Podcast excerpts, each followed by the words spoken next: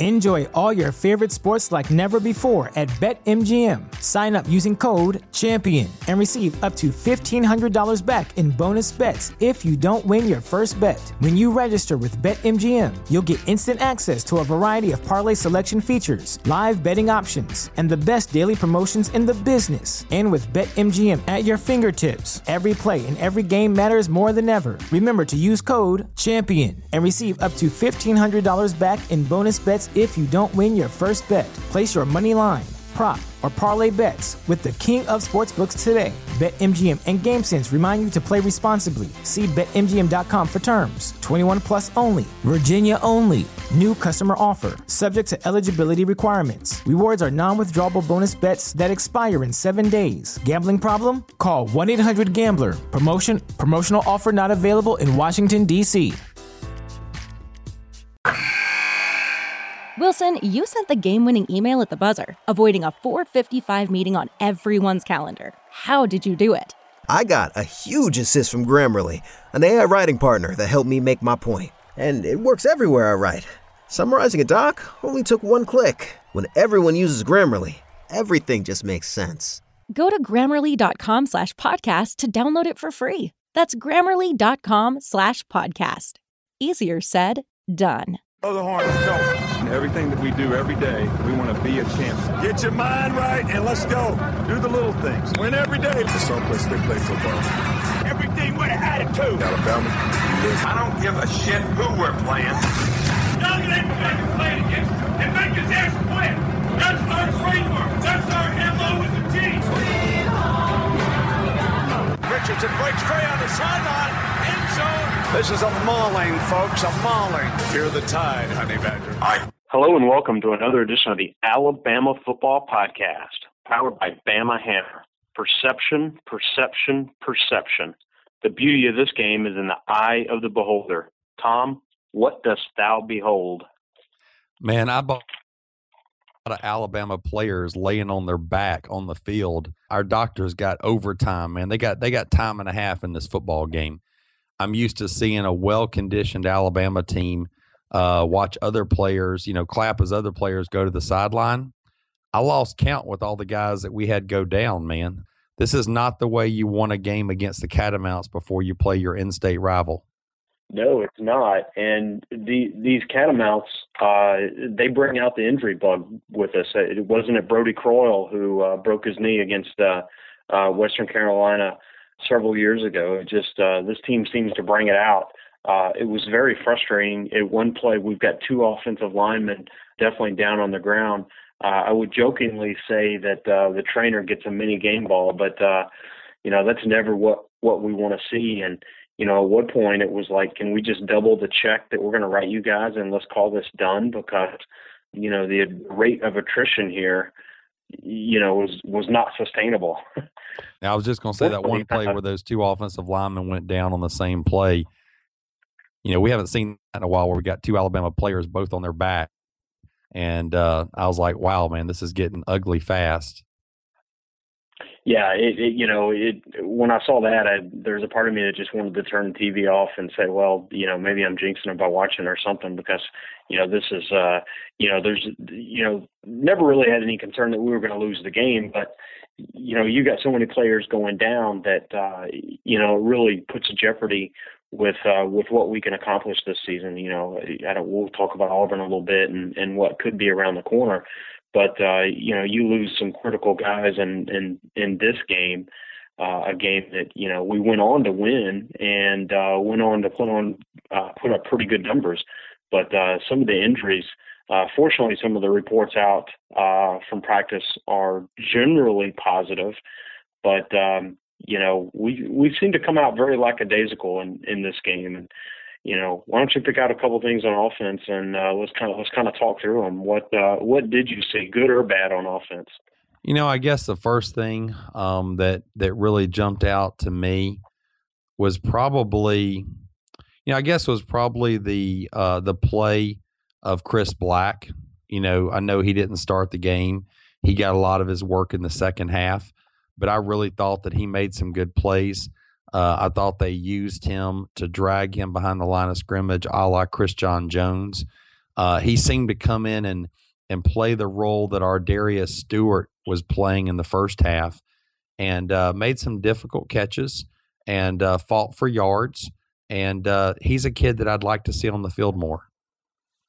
Yeah, you've been calling for Chris Black uh, a lot, and you know he had his first 100-yard day, so uh, he definitely put up some good numbers. You know, there was a lot of youth uh, that was served. I like seeing uh, ArDarius uh, get some run. Uh, I I especially liked the play of Tyren Jones, uh, 11 carries, 75 yards, and a touchdown. He looked, um, he just looked very patient, incredible vision uh, to pick his holes, to work and weave uh, throughout traffic. Uh, and then when he got a burst, there were a couple times it looked like, uh, in, in the way he sort of demonstrated himself at the end of a of a carry, that he was just a step away from breaking uh, a couple of long runs. And I know you got to give, uh, you know, you got to consider the the opponent, but man, he looks like he has a lot of promise. Well, he just for a guy his size, right?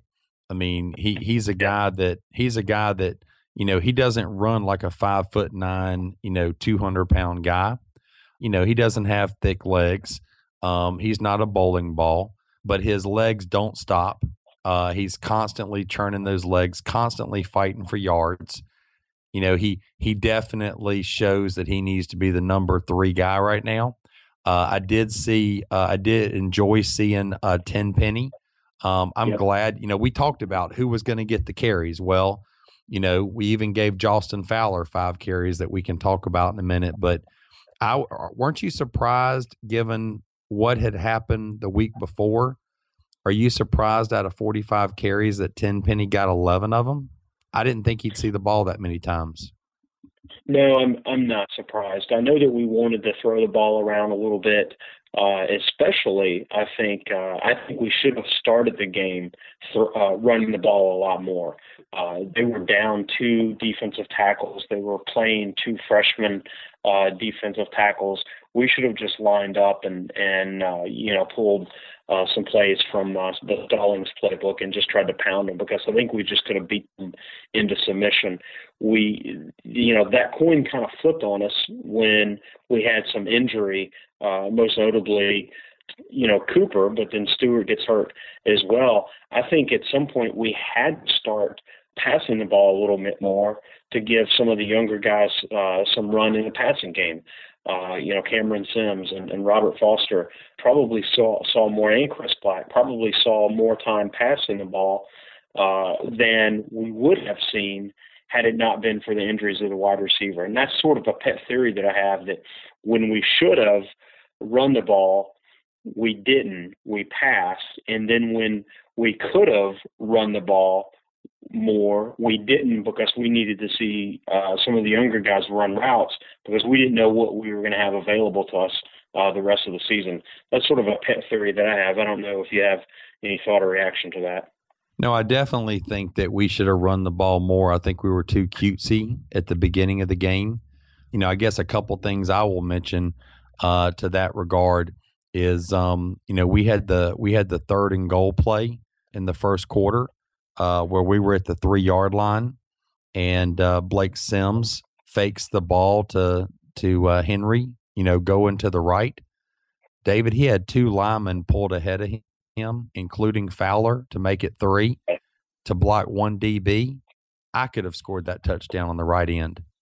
Instead, he chose to keep the ball around the left end and, you know, gets no yards. And Saban is lighting up Lane Kiffin and Blake Sims when he comes off the sideline. I think we just got a little too cute for our britches at the beginning of this ball game because, you know, to your point, to your point, we had been, you know, running the ball very effectively on that drive. We had short field position. You know, we should have just simply pounded the ball. Second and goal at the three, we try to throw the ball. Third and goal at the three, we try to throw the ball, and instead we only get a field goal out of that in that first uh, that first quarter yeah, that was that was frustrating. What did you think about uh, when Cameron Robinson went down? Some of the rotation that we did at the left tackle. I think we brought immediately uh, off the bench. We brought uh, Dominick Jackson uh, into that position, which was interesting. But then coming out of halftime, uh, we uh, we we kind of uh, put Austin Shepherd over at the left guard, and then we kind of ran some combination of Grant Hill at the right tackle, and uh, I think Dominick Jackson got some run over there as well. What do you think about how uh, we responded to uh, Cam going down at the left tackle spot? Well, you're definitely you're definitely reading my notes, which is not possible because you're in a different part of the country than I am currently. But that was my next example. I thought that was one of the keys of this football game is we had just, you know, Derrick Henry had just fumbled on the 12 yard line, giving them a short field to, to make it a 17 14 game. And Cam Robinson goes down on a third and one at their 38. And so I thought this was one of the keys to the game. I thought this is where where uh, Coach Saban was like, I don't care who just got hurt. We're going for it on fourth and one, and we're going to exert our will over Western Carolina, the Catamounts, and we're going to get this game going where it needs to be going. And so yes. I think it was huge on that play that he actually put Austin Shepherd at left tackle. Excuse me, he did an unbalanced line on that play. And so he had Dominick Jackson at left tackle, but he had Austin Shepherd outside of Dominick Jackson. So he had Arie, Dominick, and Austin Shepherd. And then he brought in Brandon Greene. And so he overloaded the beef on the left side there and said, by damn, we're getting a yard. Period. Right. We're getting a yard. We're Alabama. here's where we're running the yeah. Here's where we're running the ball. Dare us, dare, dare to stop it. And and Derrick Henry proceeded to get six yards there, and I really think that gave them a little kick in the butt that they needed to you know to get things going in this football game. And I thought that was huge because to your point, we just lost our left tackle, and he said, "Screw it, we're still running to the left. I don't care." Right. Right. Yeah, I think that I think that one, uh, uh, you know, we've talked about definitely Kiffin having free run over the play calling. Uh, if if there were a if there were a play, a single play all season where maybe that wasn't true, I would I would point to that one because uh, I don't I don't see it in Kiffin just because we haven't seen it this season where we're gonna we're gonna trot out an unbalanced line, such an obvious run uh, jumbo package. That's a super jumbo package, and then run, run right behind it. I've not seen us do anything so pronounced, so per, you know, so obvious uh, in in the alignment that uh, you know as we've done there. And I think that was that was Saban's doing. We're going to line up. We're going to get this first down, and then we're just going to. And and it did seem to flip the switch of the team. You know, the whole persona of the team uh, seemed to uh, seemed to change at that point. And of course, you know, the game was in hand anything on offense, anything else on offense that uh, that you saw that really jumped out at you? Yeah, I just think that um uh well a couple different things. First of all, uh, I think ArDarius Stewart is uh was you know before he got hurt was getting used uh in a very versatile way. You know, the announcers said a la Kenyan Drake, and uh, I think that's true. Um, sure. Stewart was lining up in the slot. He was lining up at the line of scrimmage. He was lining up as a H back. He was motioning to the right, motioning to the left. It's interesting, you know, what they've done over the past couple weeks in practice with him. Number one, um, number two, and and I think if you look at the guy, right, he does have some of the skill set than Kenyan Drake. Even his build even looks like a Kenyan Drake. But I think when Amari Cooper went down uh, on that play, and let me just say real quick, DBs out there learn how to tackle. Uh, you know, you, you hear me you hear me complain all the time that the back four don't know how to tackle. They tackle like girls. They either just you know bump them on the shoulder to the side, or then they try to dive at their legs. Well, you and I saw Julio Jones get hurt the same way when a guy put yep. his helmet on a player's knee. And so, had that guy tackled Amari Cooper the way football players tackle, Amari Cooper would have never gotten banged up. But I think after Amari Cooper went out, I think it kind of forced Blake Sims to do some things that he's not used to doing, which is looking for, you know, his his his safety blanket was gone. And he had to suddenly start going through his progressions. And the biggest thing that jumped out to me was that you've got a young kid in there in Cam Sims and and ArDarius Stewart and a couple times they were running routes. One of them was doing wrong. Who knows which one, right? But they were right on mm-hmm. top of each other. And so I I I was surprised with DeAndrew White not playing and Amari Cooper having just gone down. I'm surprised that Blake Sims did not look to the senior leadership of Christion Jones with the ball, and instead we were going so heavy to the young guys. That that just kind of surprised me. Well, you know, of the 11 guys who caught passes, Chris John Jones caught one this this week, but he had one for 11, and and you know, to your point with uh, you know, DeAndrew out, and of course Yeldon was out too, and so you could you could you could reason that that contributes to the offense being a little off kilter. You know, I don't know how strong of a case you'd have there, but uh, you would think that you would go with the ball more frequently to Christion Jones. That he would be, especially once Cooper goes down. Uh, you know, it seems that Sims has an affinity for Chris Black, which is interesting. I think some of that goes back. We saw that a lot last year. I think some of that goes back to their time on the practice squad. So at least he was able to find and use him. But I would have expect, expected more from Christion Jones. And and you know, kind of back to your point with ArDarius and, and Cam Sims, kind of literally running into each other, and and uh, that I think led to the interception that Sims had. Um, it, it, it makes you wonder if that's why we're not seeing uh, you know, we've been asking, where are these guys? Where are these guys? Well, I wonder if that's where they are. They they're not learning uh, the route uh, tree, the route combinations, and so when they get out there, they run into each other. Um, you know, that's a quick way to find uh, the sideline if if that's what we're seeing a lot of in practice. No, absolutely, and and I will say that you know Saban um, switching gears to injuries for a quick second, um, you know, Saban's real coy. He doesn't like to talk about this kind of stuff, and so you know, he he he only mentioned Brian Vogler and ArDarius Stewart, but he but he said, you know, we'll see how the rest of them progress through the week. Well, I'm just going to tell you that of those players, um, I think Brian Vogler is a biggie because um, Brian Vogler is the closest thing we have to the set of Michael Williams. And Brian Vogler helps that running game go at the line of scrimmage. And no offense to OJ Howard or Dakota Ball or Ty Flournoy Smith, but they don't make the running game go the way Brian Vogler does. And so I was happy that Brian Vogler had finally started coming back after the past couple weeks. And uh, that that that injury concerns me. Well, he's a he's a guy that you wonder why would we not hold him out in this in this kind of game? Because he has he has been struggling. But you know we could say that about a lot of different guys I guess. But uh, I think the uh, the you know the statement and I kind of underscore what you say here Brian Vogler is, is uh, probably the best player that no one knows who he is uh, on the yes. team uh, and in terms of what he can contribute and, and what he he does. So yeah, I'm kind of surprised at Flournoy Smith that we're not seeing more of him. I don't know that he saw action in the game. He certainly didn't catch a pass. Uh, uh, um, uh, you know, for Kane, uh, caught a pass. I guess I was a little bit surprised to, by that. We went to Howard uh, a couple of times, uh, which is good to see him involved, but you know, it's almost too little, too late. I think at, th- at this point. Um, I was glad to see should, the.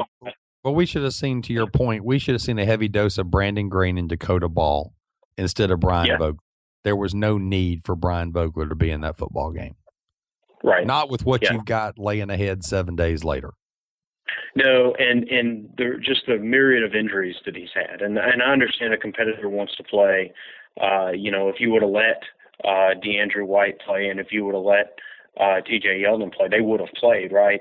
Uh, if you would have yet let some of those guys come back, um, you know, after injury that uh, the coach says could have come back. They would have played. A competitor wants to play. I understand that. Sometimes you have to protect them from themselves. And uh, Vogler, uh, to me, seems like would have been a candidate. And again, you could say this about a lot of guys, but you know, Vogler, I think the the case is there that you know, hey, he's already banged up. He's already you know struggling to kind of make it through the week. Uh, dude, let's get you another another day of rest. Let's not re-aggravate anything. And, and sure enough, what do we do? We go out and re-aggravate something. So um, you know, and he he and ArDarius are the most questionable for uh, you know coming up, and so that's where it's a little bit frustrating. ArDarius probably had one of his better games in, in terms of the responsibilities that he was given, and in Vogler maybe playing a game that you could argue he shouldn't have been playing. So that's a little frustrating. I was glad to see the walk on. I'm going to butcher his name, uh, but Michael uh, uh, Nice one, uh, Nice Wonder Nice Wonder, man, I'm going to just slay his name, but uh, he had a nice catch for a touchdown uh, looked really good. You know, kind of looking the ball in, uh, tucking it away and then scoring a touchdown. It was good to see the rest of the team sort of celebrate with him. It wasn't just uh, he didn't just celebrate with sort of the re- the other walk-ons. Uh, that uh, you know some of the frontline guys were there celebrating with him. TJ so Yeldon was, was, one of the first ones to come up to the sideline yeah. when he came off. Yeah, and so that's that's something that, that speaks to team chemistry.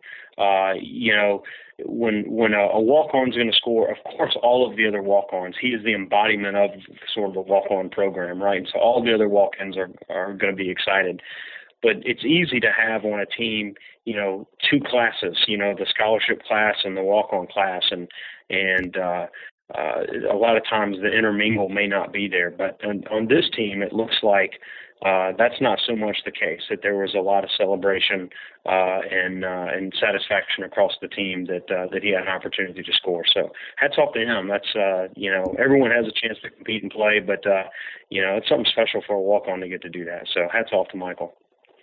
No, absolutely. What what was your what was your take on the play of Jacob Coker? I, I credit Saban for for having Coker start the second half. Um, you know, you and I have asked for that on games in the past. This might be the first time against an opponent like this that we've seen it, right? How many how many times have we said that, you know, we'd like the you know, it's a good transition point to let the backup come in at the start of the second half. You know, I, I point to one third down completion uh, that he had to Chris Black across the middle, uh, where Chris Black was obviously his second or third progression and uh, he hit him in stride on a on a laser pass that just re- looked really really good. I know I know that you know I know that there's some other things that that he still needs to work on, um, but he does seem to have a little more command of the offense now than he did. He really did. I I expected uh, Sims to come back and the the starters to come back uh, at half, and I know we've called for it and and uh, we don't get it uh, I wonder if Saban said "Fooey on this," we're getting the we're getting the starters out, and you know we're not you know enough injuries. I, I yep. Yeah, I know that I have my typical script, but I'm going to set that down, and uh, we're going to do something different here in the second half because we can't afford to have some of these guys hurt. It looked like a couple times uh, slick turf. Uh, you know, Sims uh, a couple times just fell down. Uh, he made a couple of plays where it looked like uh, you know, a foot slip, uh, you know, he could have he could have potentially been injured. So I wonder if if uh, coach didn't say, you know, we're just bringing in the backups. I think Coker looked. I'm going to say two things that, that are contradictory, and I don't I don't mean them that way, but I think Coker looked sharp. Uh, he was 12 of 18, 115 for a touch. Um, at the same time, he just he seemed to have uh, when the camera focused on him, he just seemed to be you know wide-eyed you know, he, his play didn't suggest it as much, but when when the camera looked at him, he just looked like he had deer in the headlights. So I don't know if that's just you know how he looks during the game. I don't know if that's if he's still you know because this is the first prolonged action he's had in what month now. So right. Uh, I don't know if there's a little bit of nerves there. This is a game where he knew that he was going to come in and and get a couple of possessions and and so there's the pressure that comes with that. Uh, I thought he acquitted himself well, but I thought he looked like a guy, uh, although he looked more comfortable than he had earlier in the season. He looked like a guy that it wasn't his team. And guess what? It's not. And so had he played all season, you know, he would look more comfortable. But, you know, clearly, you know, and I'm not trying to revive that discussion. Sims won the starting job. Sure. I'm, ju- I'm sure. just saying that, that, that Coker has the opportunity to, to really build on this experience. And you know, he'll be the front runner in the competition uh, going into going into spring drills.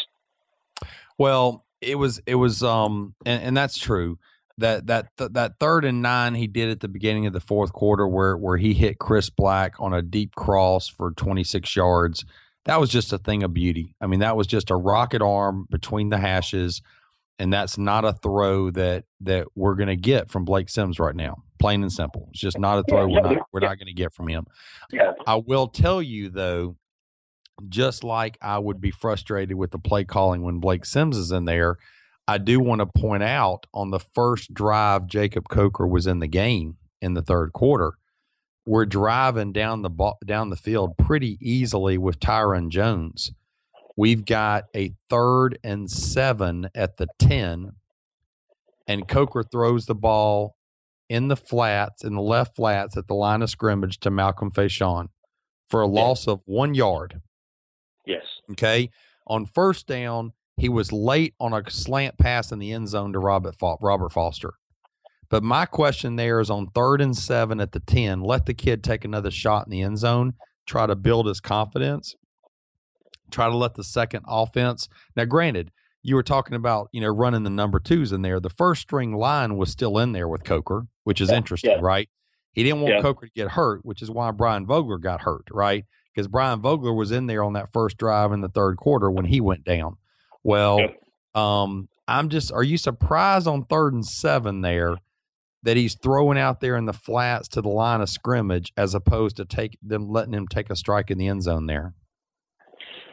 Well, yeah, if that's the if that's the called play, and and you know, without having gone back and watched that a couple times, you know, I wonder if if the intended receiver wasn't someone else, and uh, and, and they were just covered right at the line, and and he went to the he went to the check down maybe quicker than he should have. There's there's going to be a world of of sort of sequential information there that that we may never know, right? But uh, it could be that someone else uh, was the number one receiver. He saw that he was covered up in, in tight coverage and just immediately went to the check down, which makes it look like that was the call play. So I don't know. Uh, absent absent my knowledge of that, it's you know, but sort of bottom line, yeah, that's not that's not where you want to go with the ball. That's not the first place you want to go with the ball. That maybe is your third read, but uh, that's that shouldn't be your first or second read.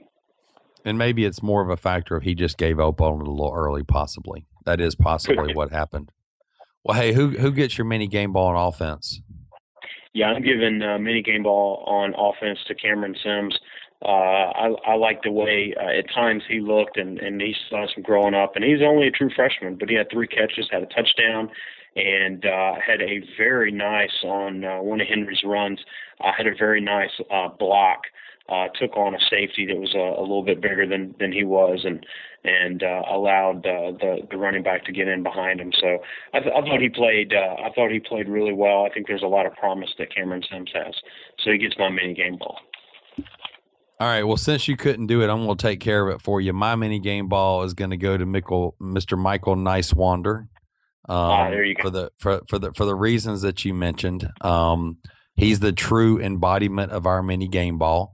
Uh, he got a lot of play in the second half. You know, Hoover High School graduate from a great football program in Hoover, Alabama, and uh, for the reasons you said, you know, just very happy for the kid to get uh, probably the only touchdown of his career uh, in this football game. Look at you on the all pronunciation team. Fashawn Hey, flip- and Nacewander, man. Hey, hey, flip the field, flip, What's flip the, flip, flip, flip the field to defense, man. How how cringing with all the guys going down hurt. Um, how cringing were you when you saw the stupid chop block from the from the two offensive linemen on A'Shawn Robinson? Well, and it was frustrating. Uh, they did it again uh, with uh, with D liner. Uh, he wasn't dinged, but uh, yeah, that's kind of frustrating that uh, that they would do that. Um, you know, I, It was pretty don't have blat- any- it was pretty blatant too. I mean, my, Yeah, my, my think- question to you was: Is were you just saying, "Oh my gosh, this is," you know, because every guy that went down was like, a, "These are guys that we can't afford to lose," right? And Yeah. and I'm Oh, yeah. sorry on the on the defense. You know, he's a he's a T.J. Yeldon of the defense, right? Yeah, I mean he's he's a you know he's a big old body and he's an important player, and uh, you know he's he's you know continued to improve and, and play well all season. So yeah, I hated to see him uh, go down. I know he got dinged up in, in fall camp, and we kind of brought him along slowly from there. Uh, I'm hoping that uh, he can recover quickly and, and be ready to go. Uh, yeah, that was a little frustrating. They did it again against D liner. Again, he didn't get hurt, but you know if they did it twice and were flagged you know, they probably did it three or four more times and, and, uh, you know, a little more discreet, probably got away with it. But, um, yeah, that's, that's a dangerous block.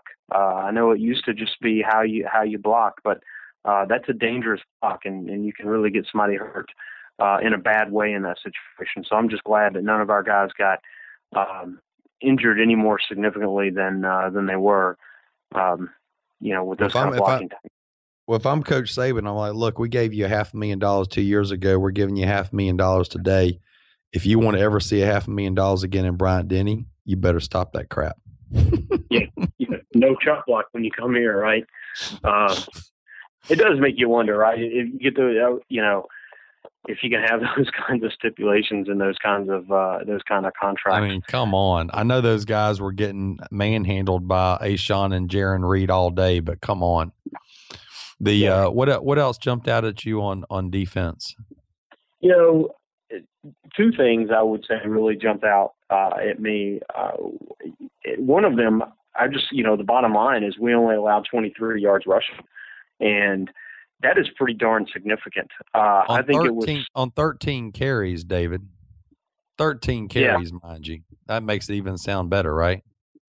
Yeah, I, you know that uh, I think that uh, you know they they wanted they went to try to do uh, some matchups more in, in the passing game and had you know some incremental success there. But the fact that you know we held them to 23 yards rushing, uh, the fact that we were able to to really slow down the Mississippi State uh, Russian attack.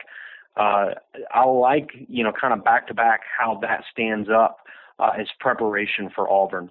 Uh, we talked about, uh, you know, we've talked about the difference in sort of these spread attack teams, and, and some teams are spread uh, pass teams, and some teams are spread uh, running teams. And Auburn, I think, is more of the of the running variety. And so the fact that we've had uh, we've played a number of up tempo teams uh, this season, and it kind of back to back, we've played some up tempo teams that are more inclined, um, or you know, or at least going to bring some some running with a mobile quarterback, and the fact that you know. I don't know if, know if I want to say shut them down, but 23 yards rushing, that, I guess that is shutting down the uh, Western Carolina.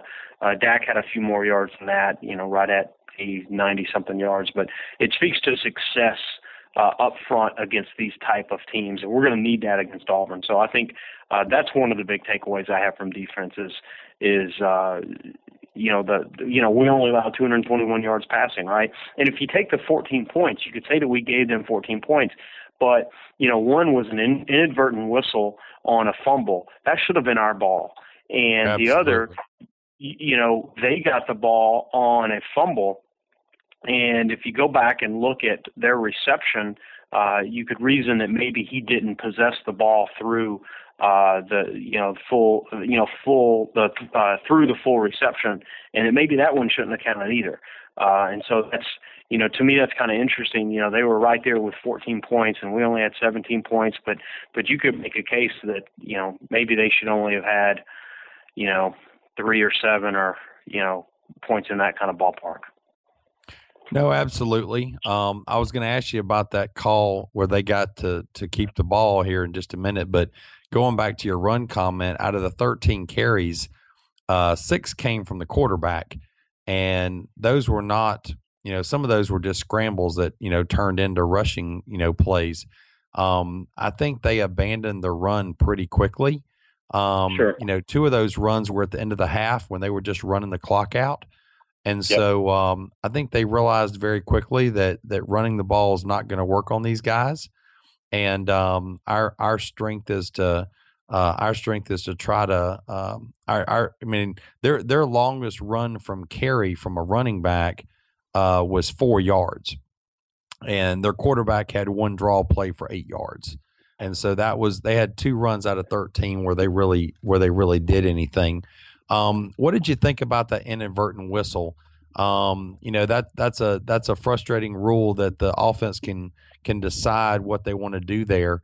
Um, you know, I'd, I'd hate to be that official that was blowing that was tooting on that whistle when he shouldn't have been. Yeah, it it is. It, you know, that is a frustrating rule. I agree with you there. Uh, you know, you saw Trey DePriest pick it up and kind of act tentative with it, uh, acting like maybe the play was over, but uh, you know, kind of play continued. But you know, clearly there was a whistle, and uh, the fact that that saved them from a turnover, that's pretty darn frustrating. And uh, you know, of course, they they did what a good team does, and they turned that into points. They didn't just die on the vine there, but uh, they converted that into points. And relative to sort of the history of their program and and um, uh, you know in their league, they are a good team, and so they were able to capitalize uh, on that situation. That was certainly frustrating. But yeah, that official, you think of, of an experienced uh, SEC uh, uh, crew, that's a that's a pretty bush league mistake uh, to to to be early on a whistle like that. That that to me is bush league.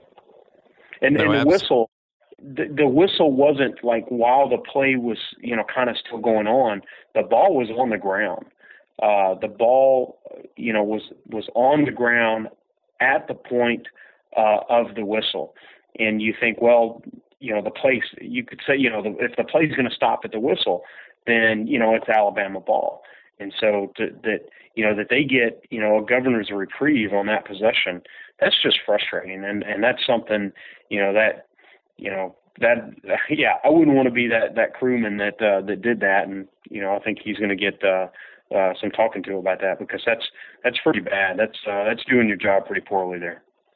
No, absolutely. What do you think about their passing game? You know, that kid Benson had nine catches for 118 yards, but they they seem to be choosing to pick on Cyrus Jones. You know, I didn't go back and look at the distribution of how many passes, you know, went Eddie Jackson's way versus Cyrus, but you know, right out of the gates, you know how you know how most offenses are scripting their first plays, right? Well, after that inadvertent whistle, uh, three plays later, you know, sideline pass to K. Benson for 21 yards against Cyrus. The very next play, sideline pass to K. Benson for 31 yards to the nine against Cyrus. So he got two catches back to back on that first drive for he, he got 52 yards of his 118 yards on two plays on the opening drive. And, you know, that's what they scripted. So I, I just find it interesting that they ch- they were going after Cyrus, you know, out of the gate in this ball game.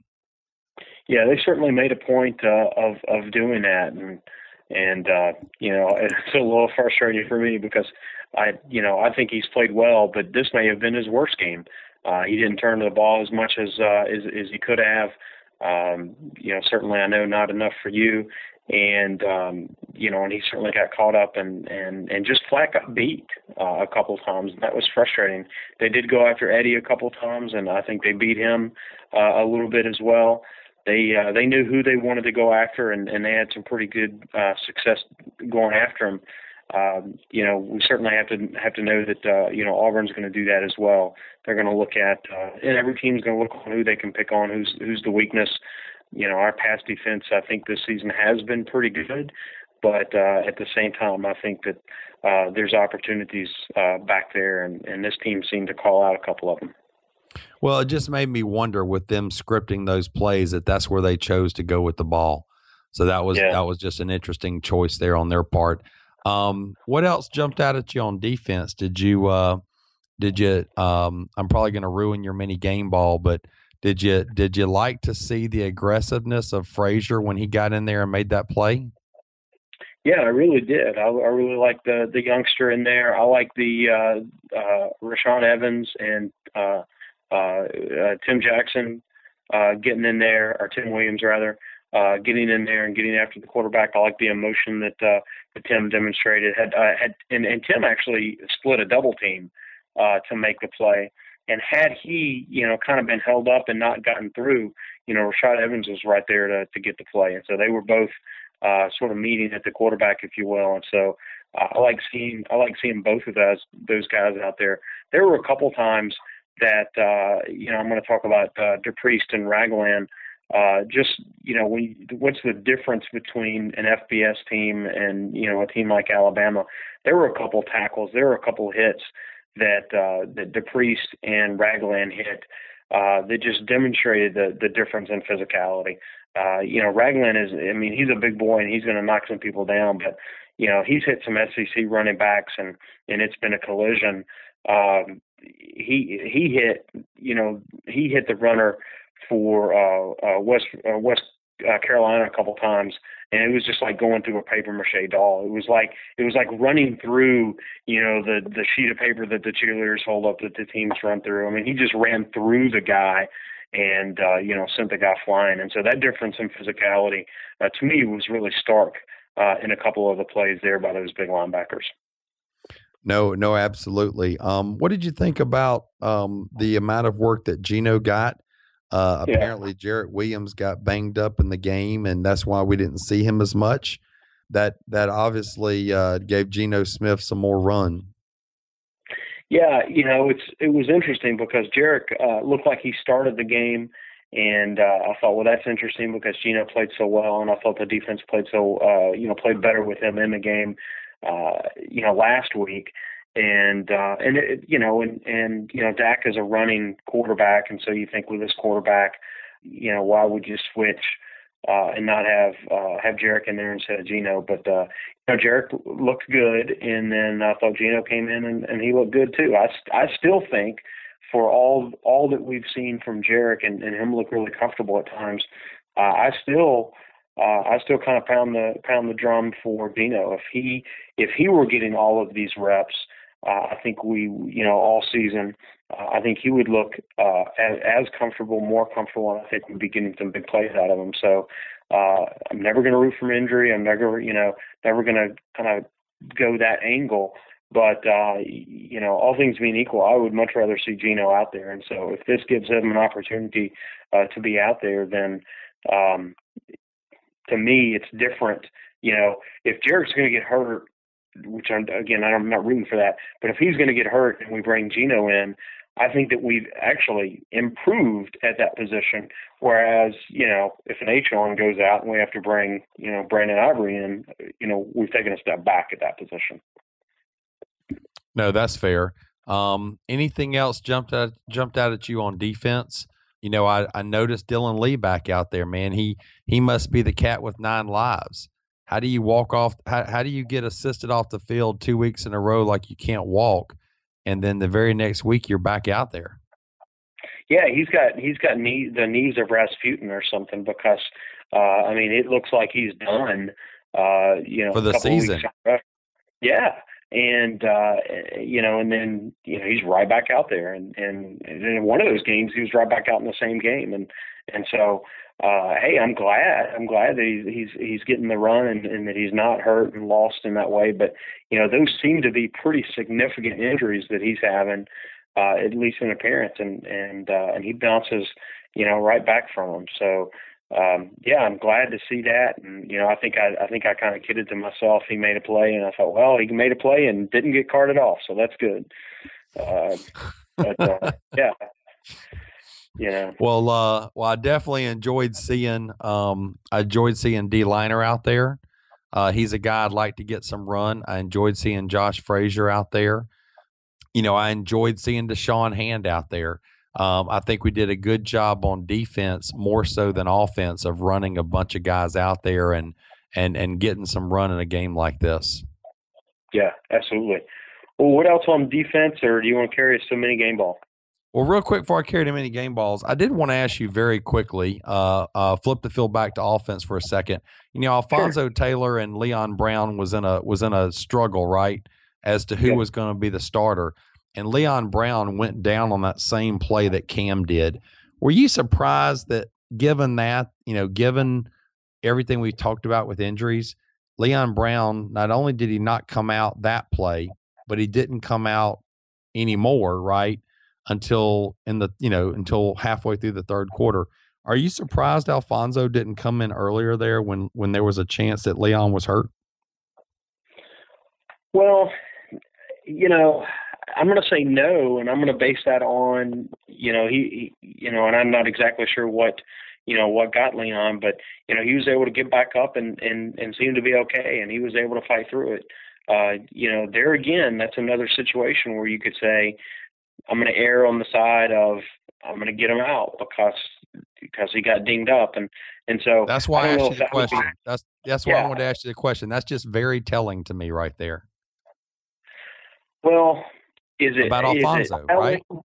Yeah, no, no, I understand. Is it telling or is it because I think I think when the two linemen gone, went down, I think those were some of the last injuries. Vogler may still have gotten dinged up, and and they talked about you know Fowler getting a, a stinger, and I think they made a bigger deal of that than maybe they they could have. But you know, there had been a number of injuries, you know, by the time the two linemen went down, and when they both went down, you know, there was a part of me that's like, well, you know, are we just are we just snake bit on this? And so if you react to I've got to bring two linemen in here, and and you know these guys aren't going to play. And do demonstrate that we're snake bit by this uh, to the team, or do you say he's good enough to play, he's going to keep playing, and and you try not to make a thing of it. I I don't know. I don't know if I'm sort of over breaking it down in the wrong way, but uh, you know if he was good to go, he's good to go, and you leave him out there. I I, I don't know.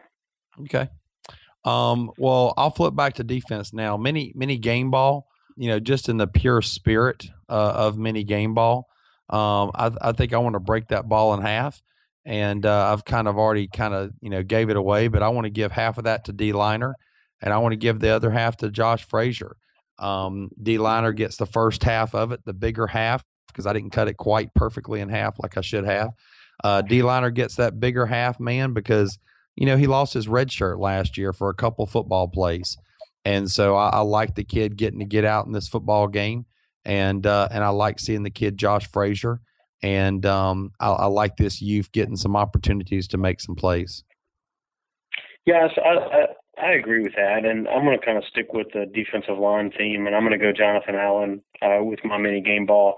Uh, there's not, you know, his stat line wasn't spectacular, uh, but when he was on the field, he was just a ball of hustle uh, disrupting the line, uh, disrupting the backfield, and he he is one of those you know linemen that we've brought in that uh, more of the speed lineman, more of uh, you know attack the quarterback and and and and uh, you know, apply the pressure, a little more speed, a little different than what you what you get from you know the big centers or the big nose guards that we've that we've had. He's he's sort of the special breed of defensive uh, defensive end that we've been playing, and he seemed to demonstrate a significant amount of hustle each of the last several weeks, and and uh, he just flashed for me a couple times, and and so I thought, well, that's you know, I, I like what he represents.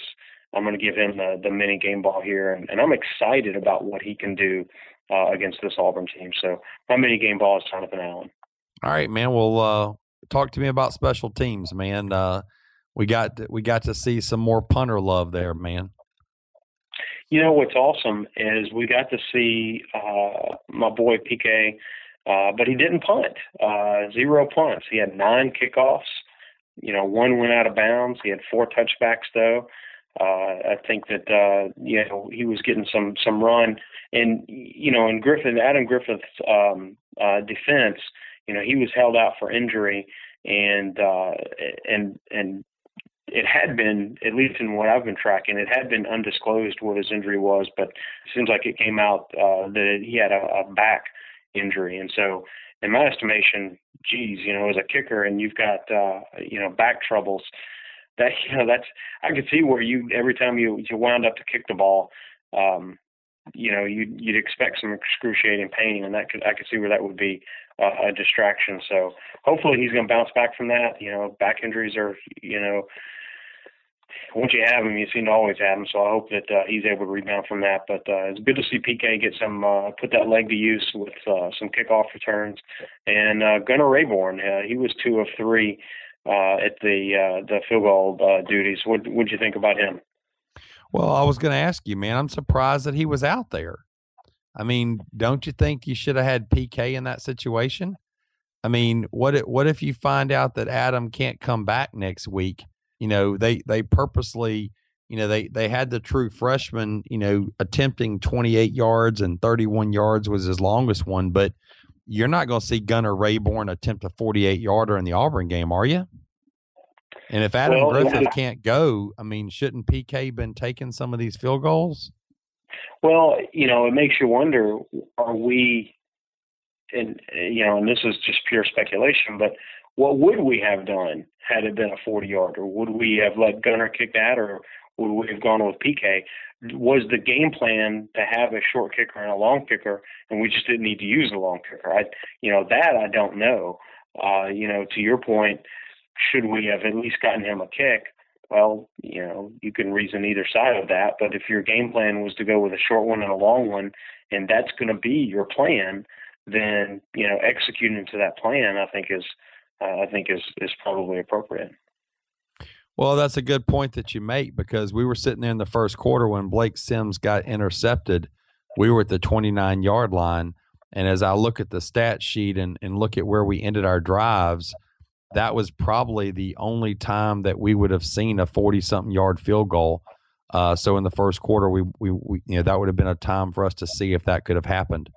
Um, right. Anything else jumped out at you? Uh, what'd you think about Reuben Foster? He was able to get up and walk off the field.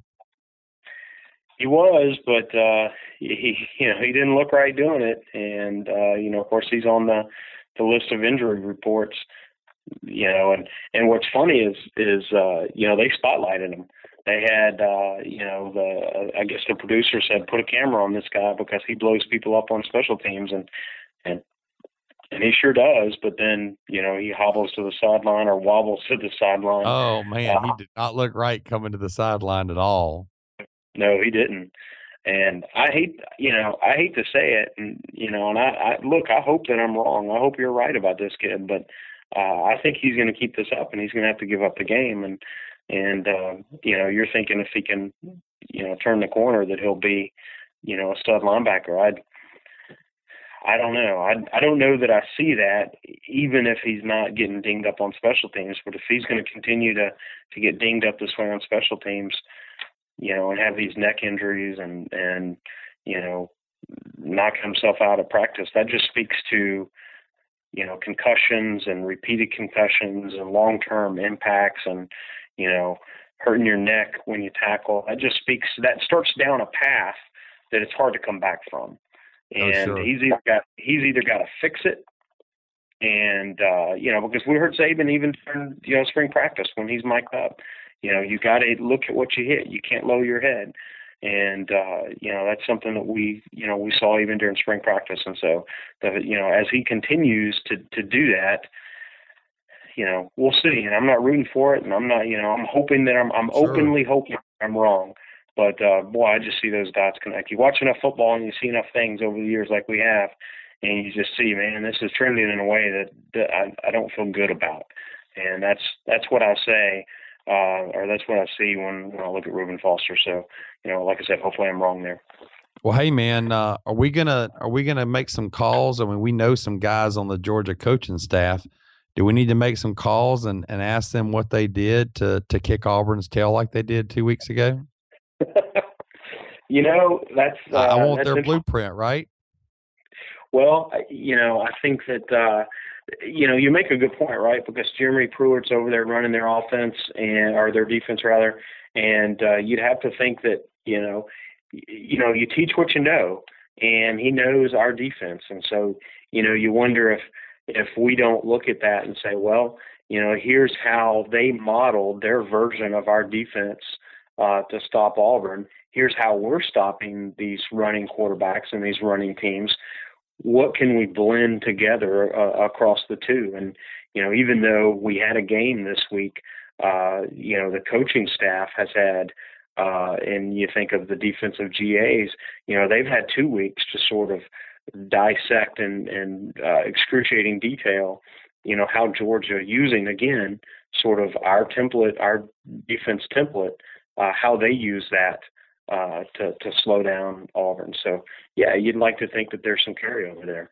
Now whether or not they have a phone conversation, I don't know, but uh, and I would actually say probably not. Um, you know, I was kidding about the phone call, but man, I mean, they they literally, um, you know, Auburn rushed the ball 35 times, and and they got 150 yards. Uh, but the biggest thing that I noticed is Georgia was able to, you know, put them in third and longs. And you know, this is not a Georgia podcast, but my my point of bringing this game up is is when Nick Marshall got in an obvious third and long, they did a conservative play call and punted the ball. They didn't yeah. gamble on third and 20. They weren't going for the first down when it was too far. If, if, if when it was out of reach, they're like, okay, we're done. Well, it's like you said against Dak. You know, let's make him let's make him pass the ball. Let's make him one dimensional, and let's make his dimension passing, which is not you know his strong suit. And uh, you know Nick Marshall, you could could argue is maybe a better uh, passer than Dak. I don't know, but uh, if you can if we can take away his running game and make him one dimensional, the the lesser of his dimensions is passing the ball. So uh, you know, hopefully there's an opportunity to do that. And if we can stick with our receivers, and this is the thing that's frustrating, you know, when you when you watch Auburn, if you can stick with their receivers down the field, because they'll run, they'll run, they'll run, and then they'll just bomb. They'll just play, and then they'll just you know throw nine routes. And uh, man, if you can just stick with the receivers down the field and and watch the ball and bat the ball away, um, you know, I think you can take their take away their deep threat, but uh, you know, you got to do it, and so I guess that remains to be seen. But yeah, I think that I think uh, it's a good point. I think that we're going to kind of look at well, how how is Georgia? How did they deploy sort of their version of our defense? Again, Jeremy Pruitt, right? Uh, and, and so how do we uh, learn from that and uh, and redeploy it ourselves? So that'll be fun to watch. Uh, what kind of prediction do you have? uh, for the. Well, I'd game. love to. I'd love to see the forty nine nothing repeat from two years ago, um, but you know that's not going to happen. Um, you know, last year was pretty frustrating because in the second half, it, it seemed like it was an outscore. You know, who's going to outscore who? And in the second half, it was like whoever's going to have the ball last is going to win the ball game. I do think these guys have seen that stupid, you know, that stupid play at the end of that game a gazillion times. I bet you they've got it on the TVs in the locker room running continuous. I think they've crammed it down their throats. You know, my biggest concern is injuries. Um, I'm just concerned with some of these guys being banged up. I'd feel a lot better if we were going in healthy. Um, but I think we're going to want to, I think we're going to, you know, we're at home, which is good. And uh, I think we're going to want to get the taste of that game last year out of our mouth. You know, I, I see something like a 28, I see something like a 28 13 game. Uh, I, I, think we're going to win by double digits, and um, we're not going to kick field goals because we won't have a field goal kicker. I think they get one touchdown and two field goals, and that's your final score. Okay. You know, I could see a 24-14, 24-13, that kind of uh, uh, that kind of, of ball game.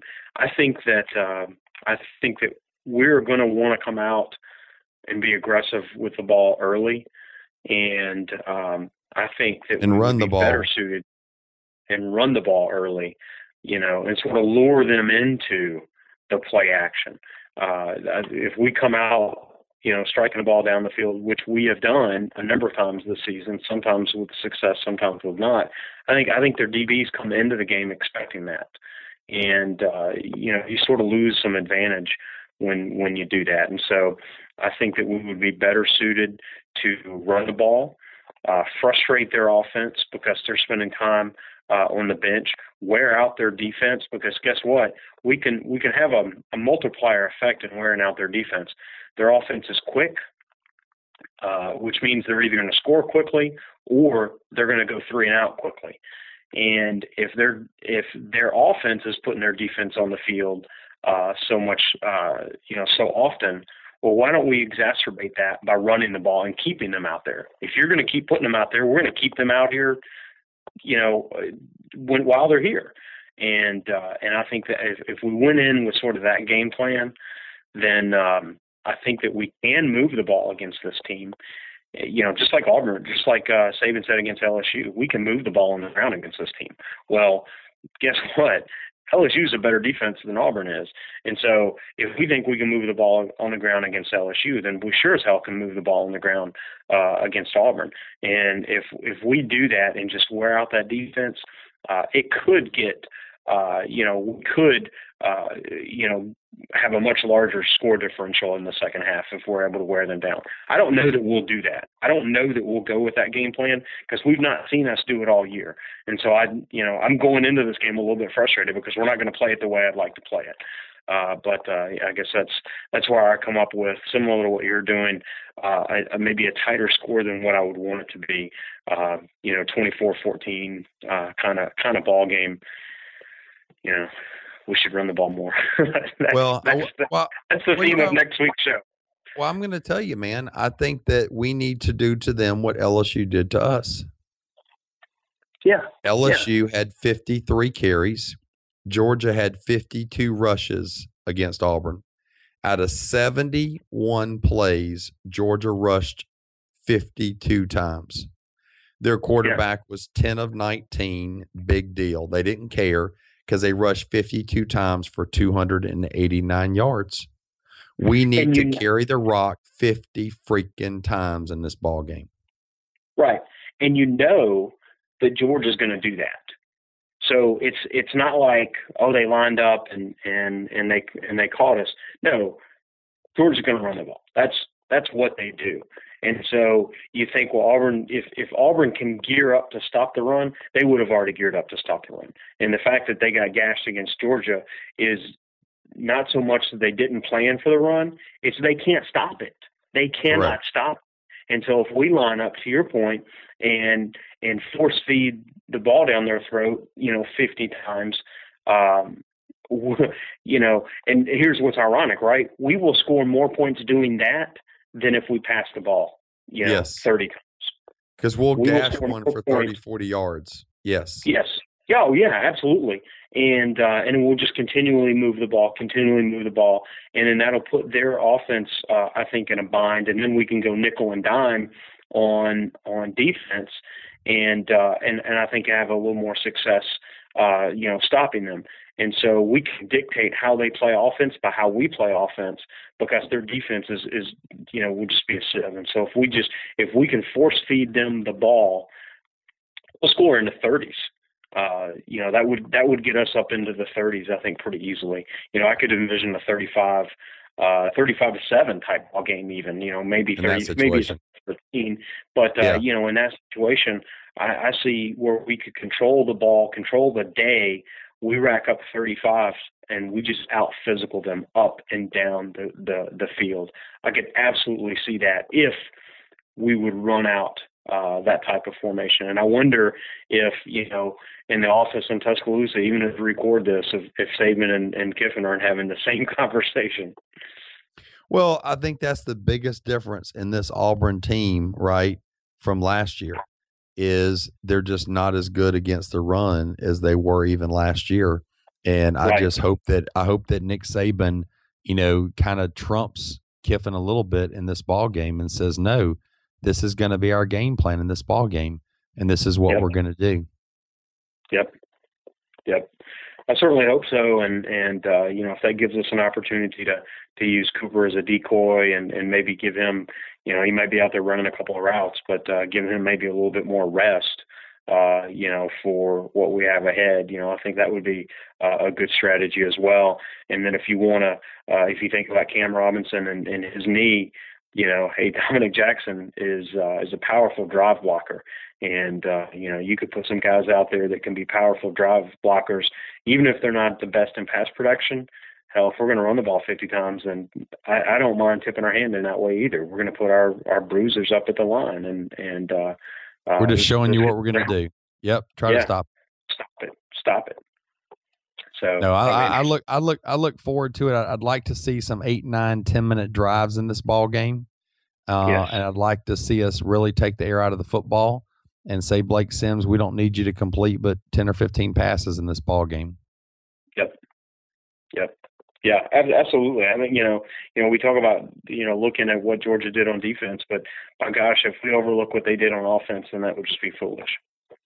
That would just be foolish because uh, you know you you could say that we've got a better quarterback than what Georgia has, uh, and and we should be able to line up and and uh, and run the ball not too dissimilarly, uh, but then we can do some play action over on top of that. Um, yeah, if we'll come out with that game plan, I think that uh, I think we'd have good success uh, against these guys. Any other thoughts you you have? Uh, you know, kind of wrapping up Western Carolina and uh, the comments that we've had about uh, Auburn. No, man, I'm just ready to get this game going. Is it Saturday yet? Well, you know, it's ice tub time and uh, uh, physical therapy time, and so let's give those guys all the time that they need for that. Uh, I kind of kidded before if we've got the athletic department riding the kids to class on go uh, on uh, golf carts, I'm fine with that too. I uh, just want to see everyone uh, healthy and, and ready to go against Auburn. And and I think the emotion that we lacked against Western Carolina. Uh, I mean, after the emotion of LSU, the emotion of Mississippi State, knowing that Auburn's coming, knowing that this, knowing what could potentially even exist beyond that, I'm not surprised that we've had a little bit of letdown. I don't think it means anything, uh, but boy, I think we're going to have some emotion, and I'm glad this game's in uh, in Bryant Denny. It should be uh, should be a good one. Absolutely, man. I'm looking forward to it. Well, I've got one one other note, and I'm away from um, iTunes at home, so if we've gotten some reviews, we'll get to those in the next show. Uh, so if you haven't left a review, get out there and do that, and we'll give you a shout out next week uh, in the Iron Bowl show. But uh, I want to give just a, a tip of the hat to uh, uh, old Dee Hart uh, that's playing out at Colorado State. He put up six touchdowns in a route uh, against New Mexico. He had over 230 yards uh, rushing. So glad to see Dee Hart and uh, Jim McElwain having some success out there at uh, uh, Colorado State. So that's a give a little tip of the hat to uh, to those guys.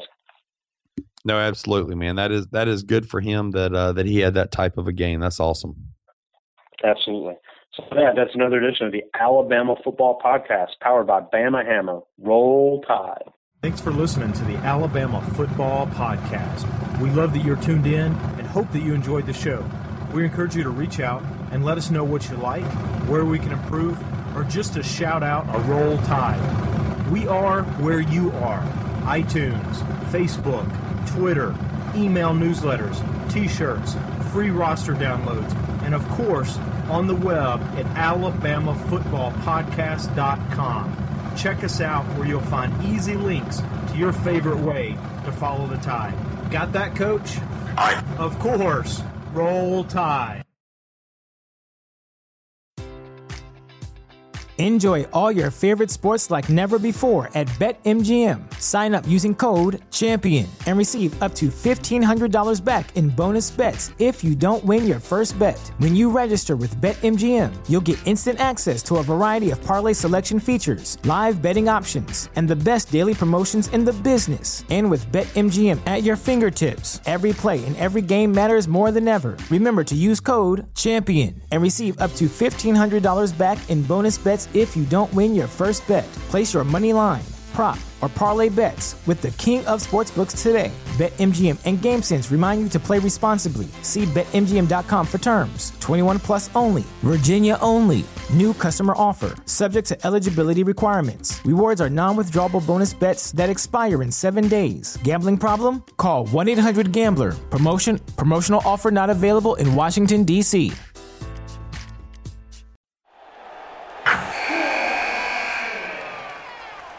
Wilson, you sent the game winning email at the buzzer, avoiding a 455 meeting on everyone's calendar. How did you do it? I got a huge assist from Grammarly, an AI writing partner that helped me make my point. 96% of Grammarly users say that it helps them craft more impactful writing. Would you agree? Grammarly helped adjust my tone to navigate tough work conversations. And it works everywhere I write, so I can quickly communicate effectively. Your teammate used Grammarly to summarize an important document, making a three pointer. How did he do it? It only took one click. When everyone uses Grammarly, everything just makes sense. You made an incredible slam dunk to end the game. The meeting was canceled, and your team will go home champions. Go to grammarly.com slash podcast to download it for free. That's grammarly.com slash podcast. Easier said, done.